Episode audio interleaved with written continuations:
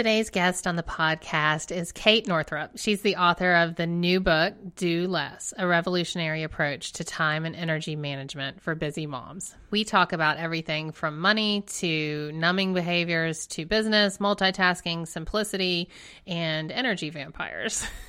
we covered the gamut in about a 40 minute interview, and it was so much fun. I look forward to Kate's book, and you guys have got to listen to this episode because there's something in it for everyone. Hope you enjoy the show. Welcome to the Same 24 Hours podcast with Meredith Atwood. We all have the same 24 hours each day, and it's what we do with those hours that makes all the difference between our health, happiness, and success.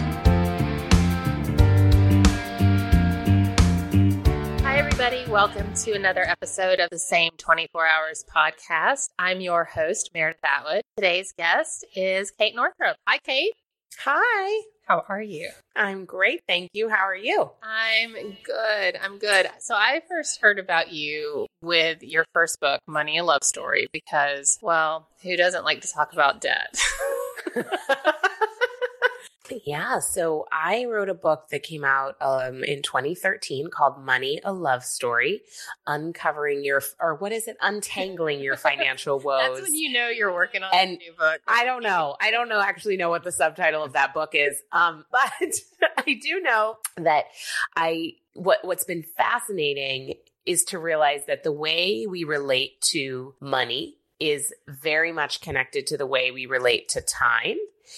And those two things are very much connected with our sense of worth because many, many people, myself included, are trying to prove their worth through um, their finances, but then also through productivity. And so, over the last several years, um, since my last book came out, I got married, I had two kids, um, life changed pretty dramatically. And for anybody listening who has children, you'll know that having a kid really crystallizes your priorities super fast. And for me, it changed my relationship to time profoundly because suddenly I had so much less time to myself and I had to be really, really, um, ruthless about my boundaries and get super, super focused. Yeah. And what I realized is I was during my pregnancy, I got super tired and uh, during my first pregnancy and, and worked about half the amount I had worked up until that point. And then during the first year of motherhood, we Penelope, our daughter, had some health challenges, and it was it was just a very difficult year. And we had only about ten hours of childcare a week, and so I had to figure out how can I work significantly less but still get the same results because I didn't have anybody to pay for maternity leave and mm-hmm.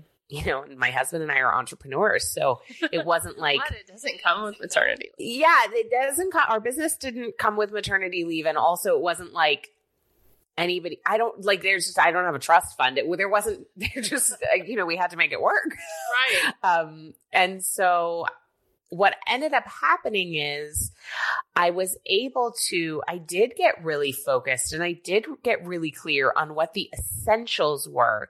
And I stopped doing a lot of things and I, and I really kind of like, cut down on a lot of relationships and massively simplified. And what I found was not only was I able to be present with my kids, but also our business remained steady and then ended up growing. And more importantly, I was happier and my work got better. And I really felt like I found the work that I was here to do. Um, I'm incredibly proud of of the work I've done around money, and it intertwines quite a bit with what I'm doing now. But I will say that the work I'm doing now around time and um, supporting women in managing their time and energy is really what I what I'm here to do. And it's such important work. I mean, as a mom of two kids who are 14 months apart, you cannot be warned about what is coming. No one, no, no one would have children, and you would never believe what a giant time commitment it is. I mean, every day we wake up, and it's like an hour and a half is gone before you've accomplished anything. If you're just trying to get kids out the door to go to school, it's amazing. So I think what you're doing is super important. So thank you for that. You said something very interesting um, about how you learn to cut down on relationships. Can you talk about that a little bit more? Yeah. One of the things that I notice in myself, but also with, I, I have a community called Origin, which has nearly a thousand female entrepreneurs. Um, what I find when I work with women is that it's not so much that they don't have time to do the things they want to do. It's that they're letting their time and energy be sucked up by things that are draining. Mm. And one of those things is relationships. So, you know, we are typically as women caregivers, right? We've been a lot of us have been raised to to be people pleasers and to take care of other people. And so it can feel like really terrifying to set boundaries and um and cut back on the relationships that just really aren't serving you. But you know, you really have to look at okay, after I spend time with this person, do I feel energized or do I feel drained? Right. And if you feel drained, and you don't even have to have a good reason for it, just like now, Sometimes some of these relationships are in your family, so you can't do anything about it. but Sometimes these people just breathe, and you're like, oh, yeah, my energy. Yeah, absolutely. And yeah. so, you know, going through birth and motherhood, and and we had a very challenging year in our family last year as well with the birth of my second child, and then my husband um, got really sick he's doing much better now. But uh, it became so obviously so clear like who my real people are and who they aren't. And i went as far as i mean i felt like i was i was like 12 i took a piece of paper in the back of my notebook and i wrote a list of my real friends. And i was like yeah. These are my people and that's it. Yeah. and these are the people who get my energy and my attention because they give back just as much. And anybody who's not on that list, it doesn't mean I'm not always open to new relationships because I freaking love people and I'm always open to new relationships. But it was really important for me to dial back my energy and devote it completely to a few good people as opposed to dispersing it across all these relationships, some of which I realized were draining.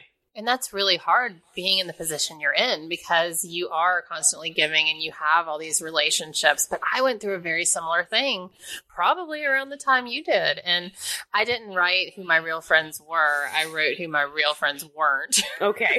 so I wrote yep. a list of people that did what you said, drained me. Yeah. And it, I couldn't, you know, social media. I actually have a whole chapter in my book coming up, up in the fall about people pleasing because I was people pleasing these people I didn't even like. Like I was, I wanted them to yes. like me so much and I didn't even like them. And social media was the big catapult that was making me nuts because I would scroll, I would see them, I would get mad. And, and so one day I just blocked it all. Like anyone that was on that list I didn't like or I thought was draining me, I just I don't see them anymore.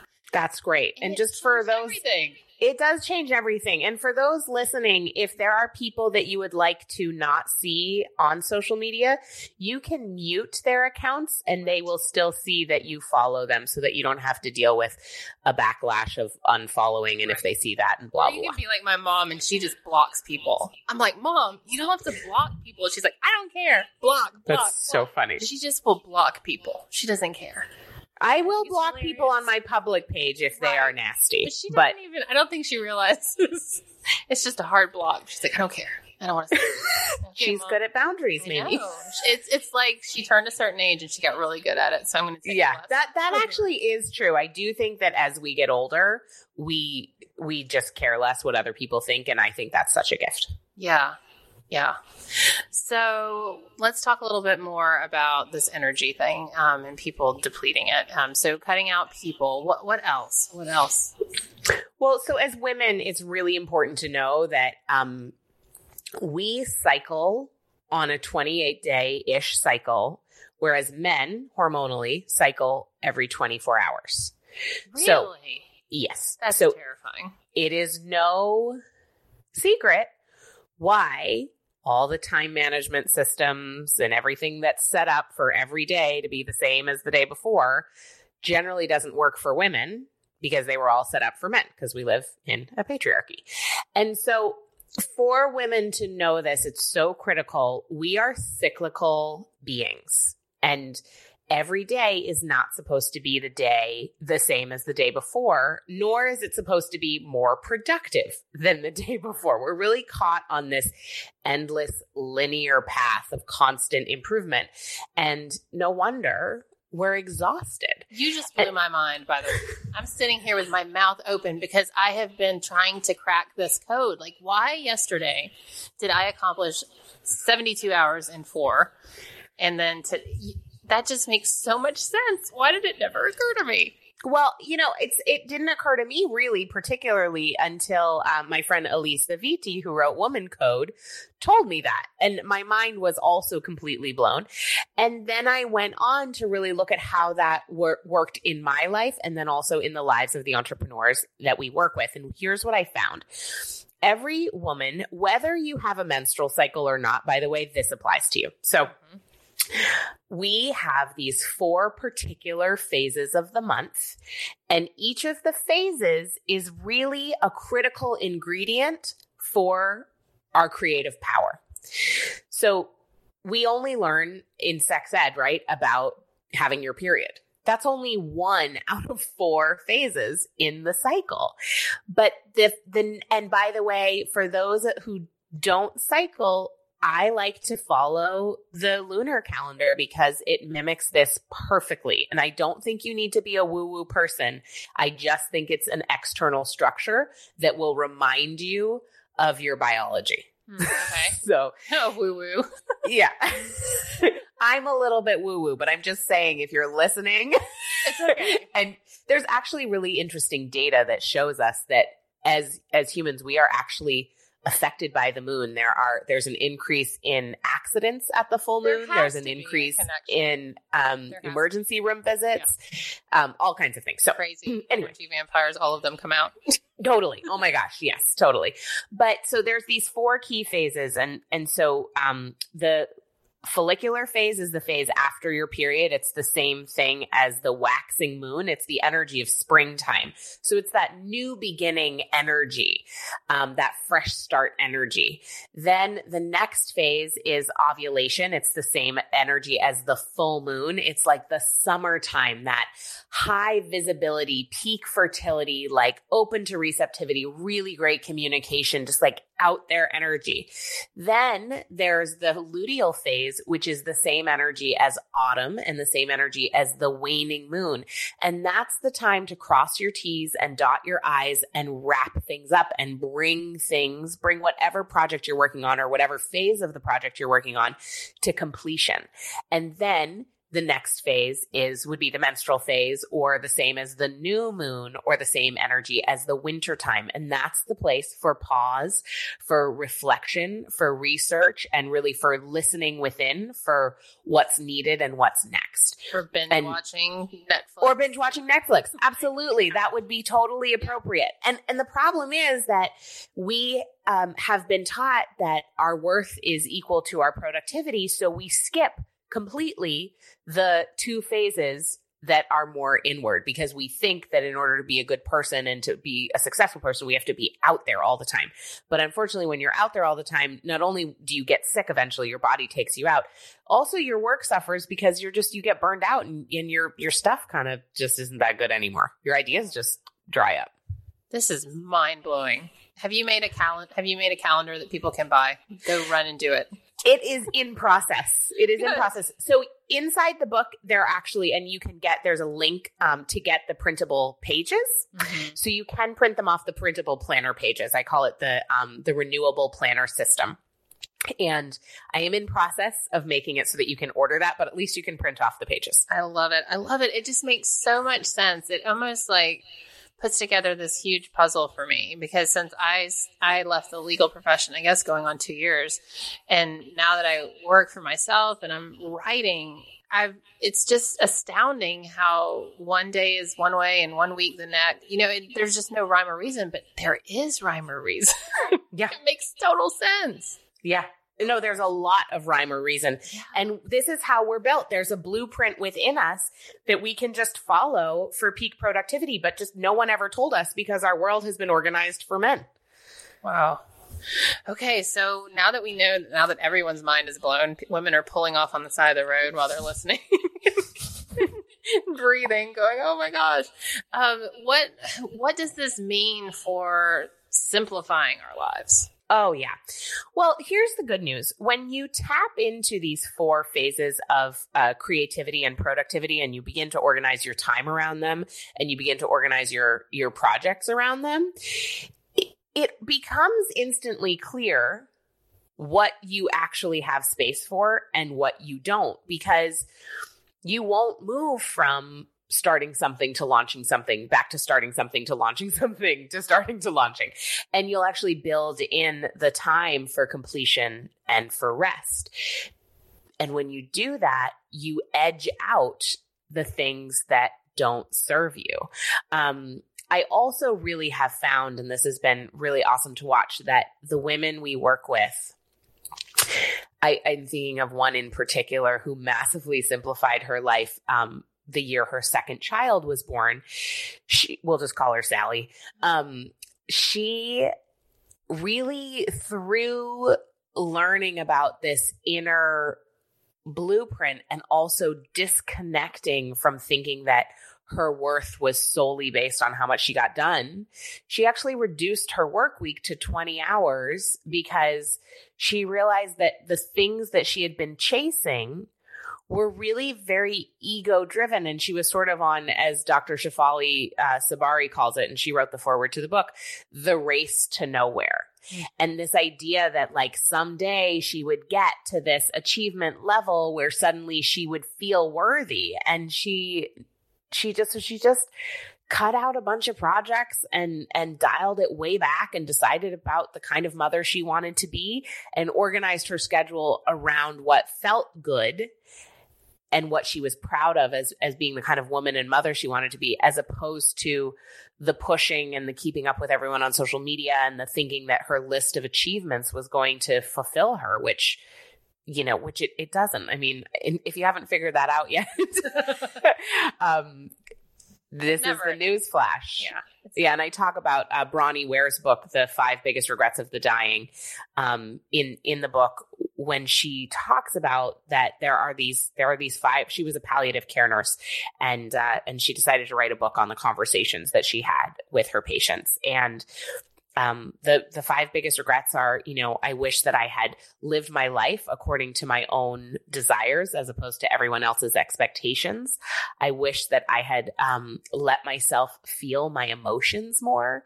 I wish that I had kept in better touch with the people that I love.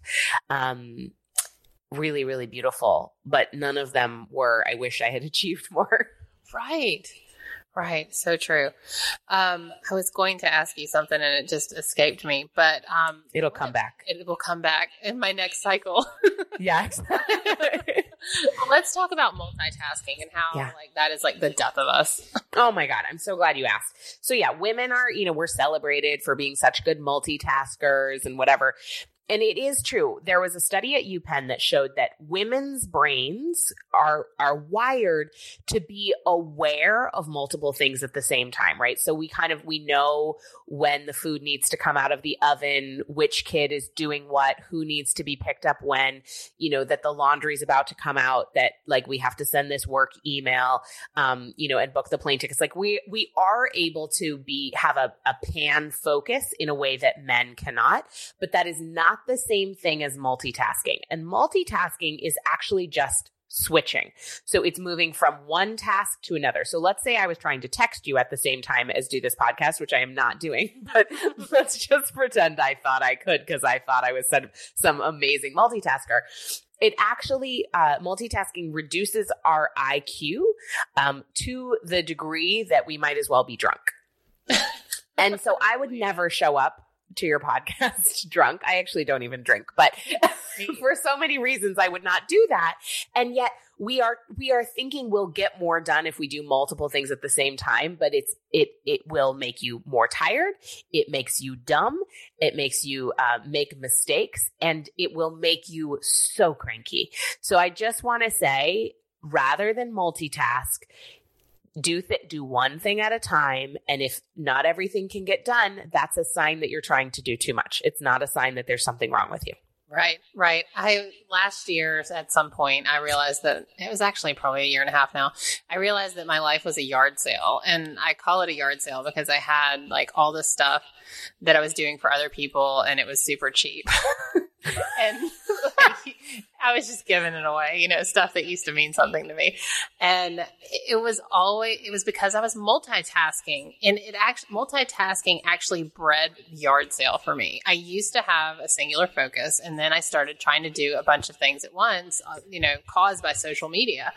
And then I found myself with businesses and things that were just a yard sale. I had so many things going on and multitasking birthed that crap for me. it truly did. And learning to dial that back was getting rid of some of the multitasking um, frenzy I had. And I have this terrible frenzy, and I get it from my dad. We call him the tornado because if anything Ray does, it's going to be done at Mach speed and really fast, and all the groceries are going to be brought in all at once. And so I got it from him, but I realized that rushing was part of this multitasking and it was this huge mechanism I was using that I didn't want to deal with my life. and that's a lot to unpack there. But oh my gosh, I'm so glad you brought up that point about rushing to as a numbing behavior. I mean, yeah. it's epidemic. Yes. It, you know, we we drink because we don't want to feel, we smoke because we don't want to feel, we watch TV, we shop, we have sex, and we stay busy. And it's so important to notice that in ourselves to ask, am I doing this because it needs to be done? Or am I doing this because I have a feeling coming up right now that I don't want to feel? And the biggest thing I can point to with rushing as a numbing behavior was, and mine was habitual. So I used to be a drinker. I'm three years sober.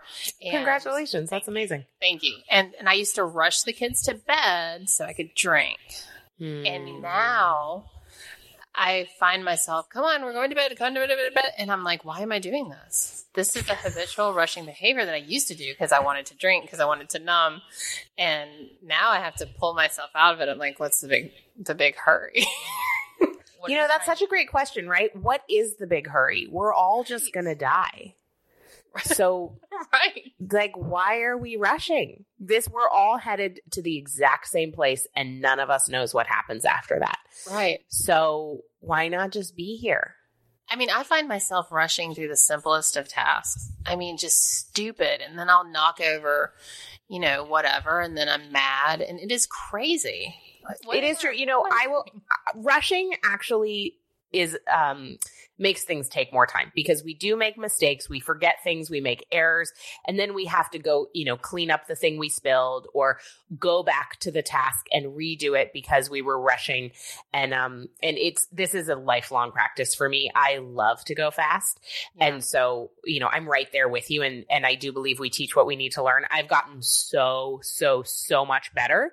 Um, but it's, I, it really, I believe it for me, it's a spiritual practice to be intentional with my time time yes. to slow down and be focused on what it is that I'm doing or who it is so who I'm with. A spiritual practice. I love that. It is to slow it down is spiritual. Like this morning, I had to take my son to school. We had four minutes to get there. It's a three minute ride. He's a turtle riding a sloth. Like that is the speed of him. and so I'm like, get your jacket on. And I'm trying to be calm because I really am focusing on this slowing down. And I watch him get his plate and walk over to the sink. And instead of thinking, we're never going to get there, we're going to be late, I just looked at the back of his head and I thought, that is the sweetest back of any Aww. boy's head I've ever seen. He's going to be a teenager soon. Just enjoy this moment. Yeah. I did. And it made me love him so, so much, right? I mean, not that I don't love him, but in that moment, I had so much joy being his mother it doesn't even sound like me saying this. If my mom's listening, she's like, "Who is this? Who has kidnapped my child?" Because I, it's just not who I've been. But it's Yeah. because I've made a point to slow down. Yes. Yeah. And it really, really works. It makes you enjoy your life so much. And that's what it's all about. Like, there's, you know, listen, I get that you have to pay the bills. Like, I get that. I have to pay the bills as well. And so I'm not saying that we can just sit around and like eat bonbons on the couch and binge on Netflix during the day and like, I get it. I get it that you have to go to work and pay the mortgage and all of it. And at the same time, the idea here is to infuse the time that you are spending on doing the things you need to do with the energy of presence. So can you walk to your office door just a tiny bit slower? Can you notice on the way to work like the trees or the way the sunshine is or just like you said getting your kid out the door to school? Can you notice the back of his head and just take that minute? That's not going to make you late to school. Right. It's literally zero seconds because he It's was zero going at seconds. the speed of turtle. It didn't matter. He was gonna go that Exactly. speed anyway.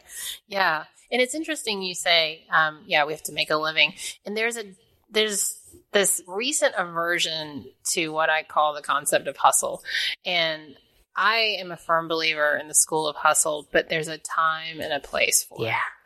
Yeah. I love that you said that because, you know, I'll talk to, I've been in business uh, for myself for a really long time now. um, but, but essentially 12 years, 12 to 14 years. And, um, and there are times like during a big promotion or, you know, right now in the lead up to my book launch, I am doing more than I usually do. And Right. because there is a season for it and I am in that season, but I have scheduled in for after the book launch the season for doing less. And so it's not about no hustle ever.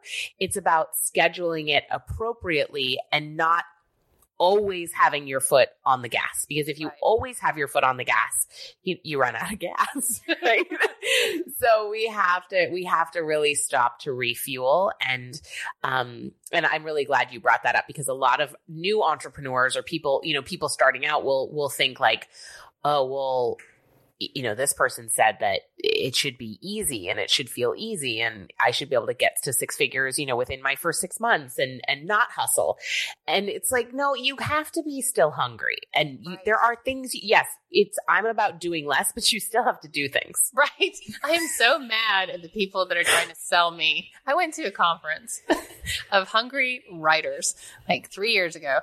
A um, bunch of people that wanted to write books and get their stuff published. And someone who was very successful, longtime blogger, stood up there and told us to ditch the hustle. And I got so mad. Like I was fuming because I know for a fact that that woman hustled her ass off for Mm. 10 years.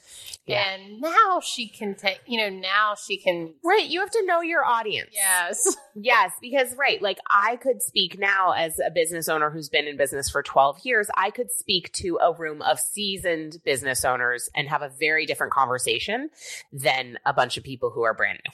Right, right. And so, speaking of young writers, what do you tell people that say, Oh, I want to write a book, but I could never?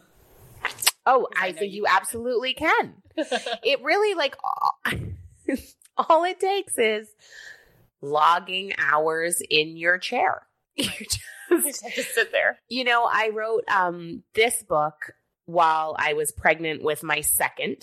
Um, and you know, there's there's nothing like a pregnancy and an impending baby to make you just show up and do something. um, so what I would do is I would uh, schedule. I scheduled an hour every single day to show up at my computer. Um, I did it at noon or about like one because that's when my oldest would take a nap.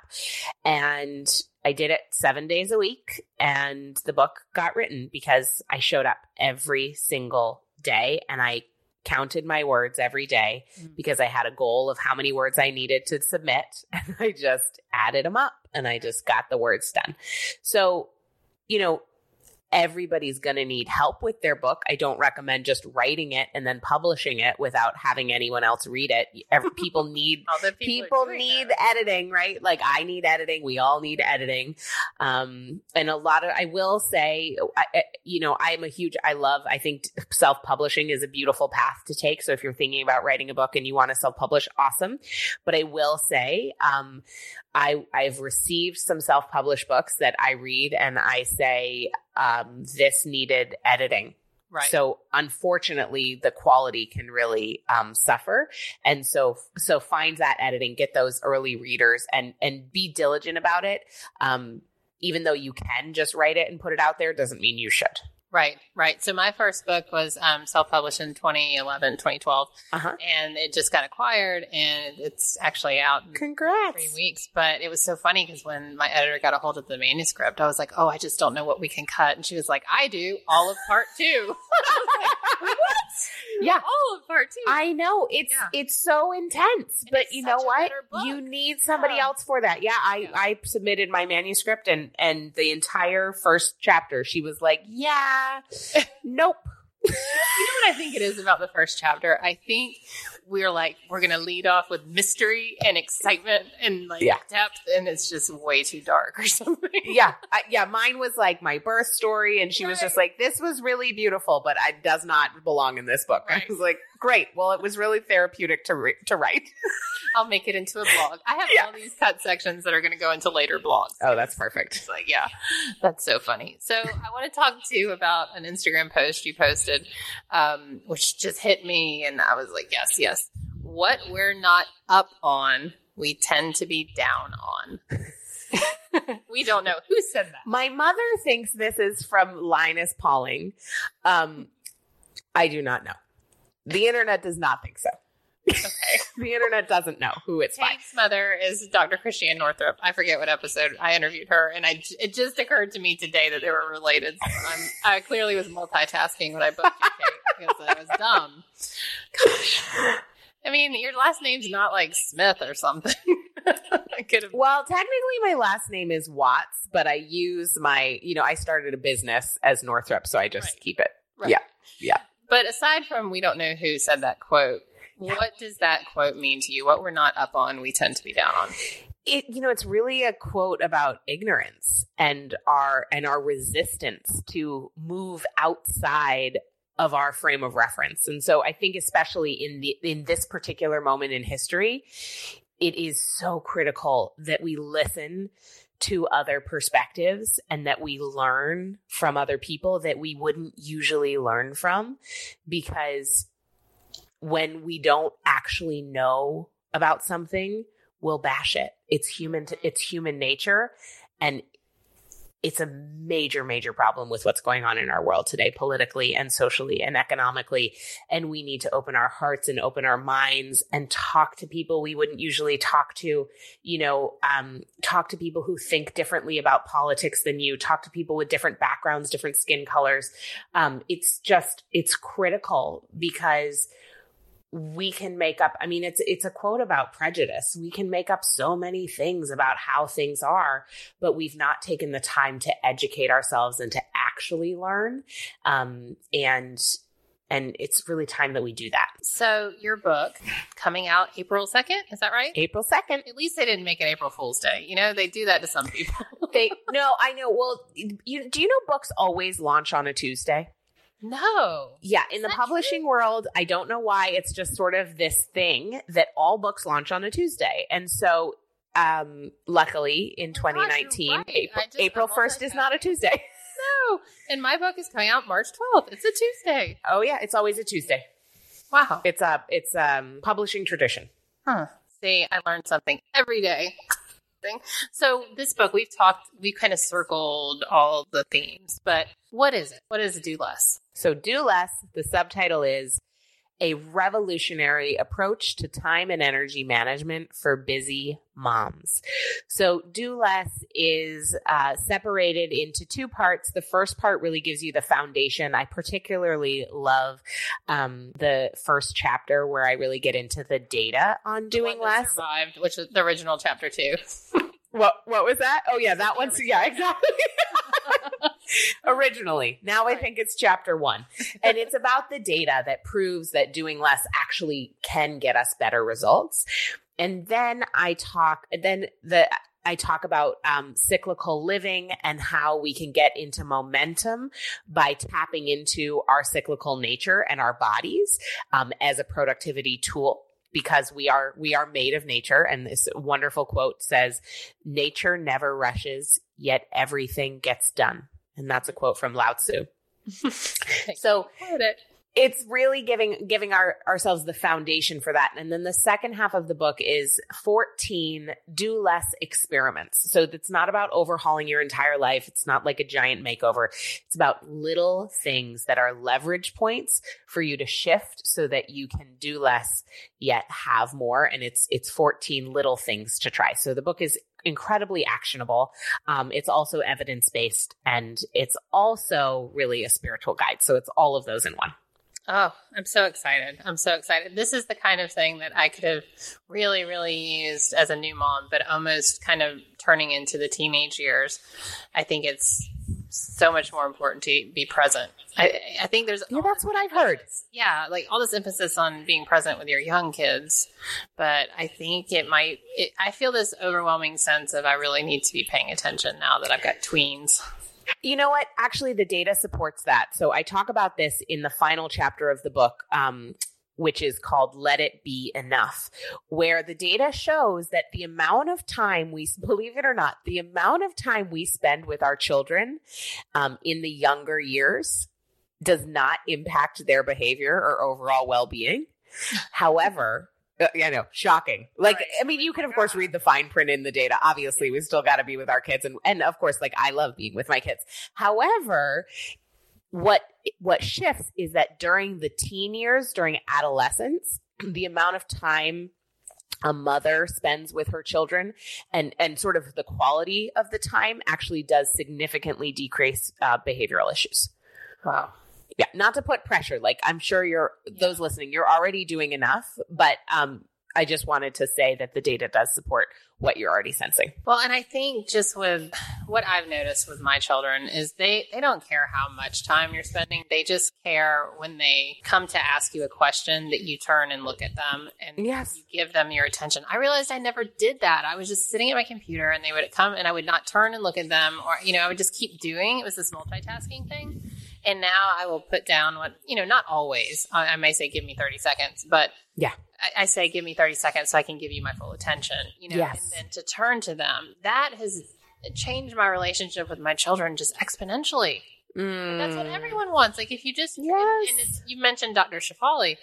Um, I had her on the podcast in the beginning and she changed my life. Like she's changed so many people because she says these are individual souls these are mm-hmm. real people, not just kids that are you're made that are made to be in your image. They're they have their own divine spirits and beings. And yeah. to me, I was like, what? Really? like, and, and that seems so stupid. But when I started using my light or kind of acting, you know, being a mother with that as my compass, it changed everything because mm. you're like, well, if this is a divine being, then they want your attention. They want to be respected and, you know, to just kind of shove them off because you're on the computer. Um, yeah, it, it, really changed everything for me. That's awesome. She's, yeah. she does beautiful work. I love She's her. So neat. Yeah.